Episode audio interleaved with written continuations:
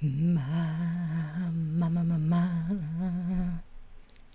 Hallo Hendrian, der Geist, den du riefst. Ich hörte, du bist auf der Suche nach alten Rezepten. Maronen und Markklöße sollen es sein. Da freut sich doch glatt die kleine Henriette Davides in mir. Und natürlich haben wir da etwas für dich in petto.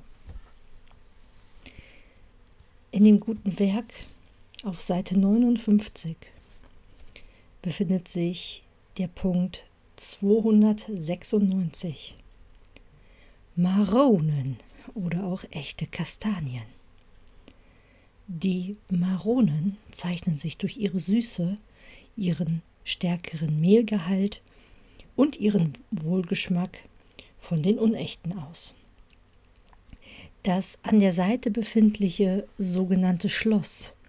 Schneide man mit einem Messer auf, entferne die obere Schale, blanchiere die Früchte durch Übergießen von kochendem Wasser, ziehe die zweite Haut ab, lege die Kastanien in eine Kasserolle, gebe frische Butter Salz, etwas Zucker und kräftige Bouillon hinzu und lasse sie auf gelindem Feuer weichdämpfen. Dann mache man die Brühe mit etwas in Butter gebräuntem Mehl recht gebunden und richte sie heiß an. Man garniere die Schüssel mit saftig gebratenen Koteletts. Na, das ist doch mal eine Darreichungsform. Ich glaube, da wird sich die Dame des Hauses freuen. Wenn du die Abkürzung nimmst und die vakuumierten Kastanien, steigst du natürlich an den Punkt ein, dass du diese in eine Kasserolle gibst. So, das waren die Kastanien.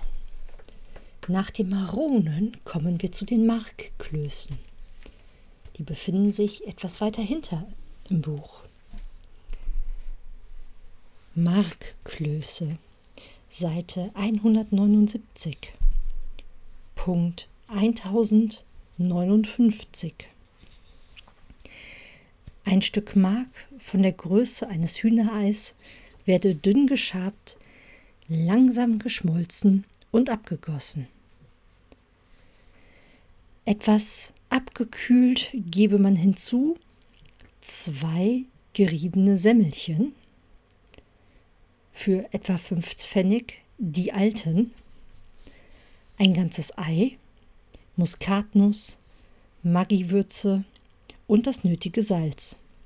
Rühre die Masse, bis sie sich gehörig vermengt hat und mische dann etwas kaltes Wasser durch. So viel, dass die Klöße in der Suppe nicht zerbrechen, doch ganz milde und locker werden.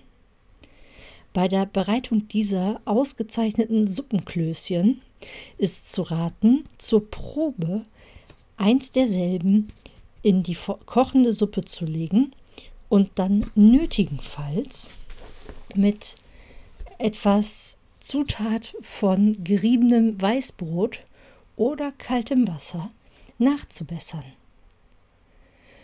Ohne die Masse vom Herd zu nehmen, forme man mit einem Teelöffel Klößchen, lege diese in die kochende Suppe, lasse sie mäßig kochen, bis sie ein wenig inwendig nicht mehr klebrig erscheinen und stelle dann den Topf vom Feuer. Diese Portion ist für drei bis vier Personen passend. 1060. Auf andere Art.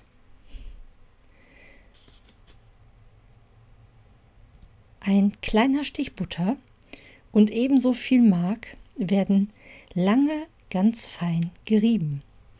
Hinzugegeben ein ganzes Ei und zwei Eidotter, zwei geriebene Zwiebelchen, Salz und ein ganz fein äh, und ein ganz fein geriebenes, hinzugegebenes ganzes Ei, etwas Muskatblüte oder Zitrone und dann vermenge man die Masse.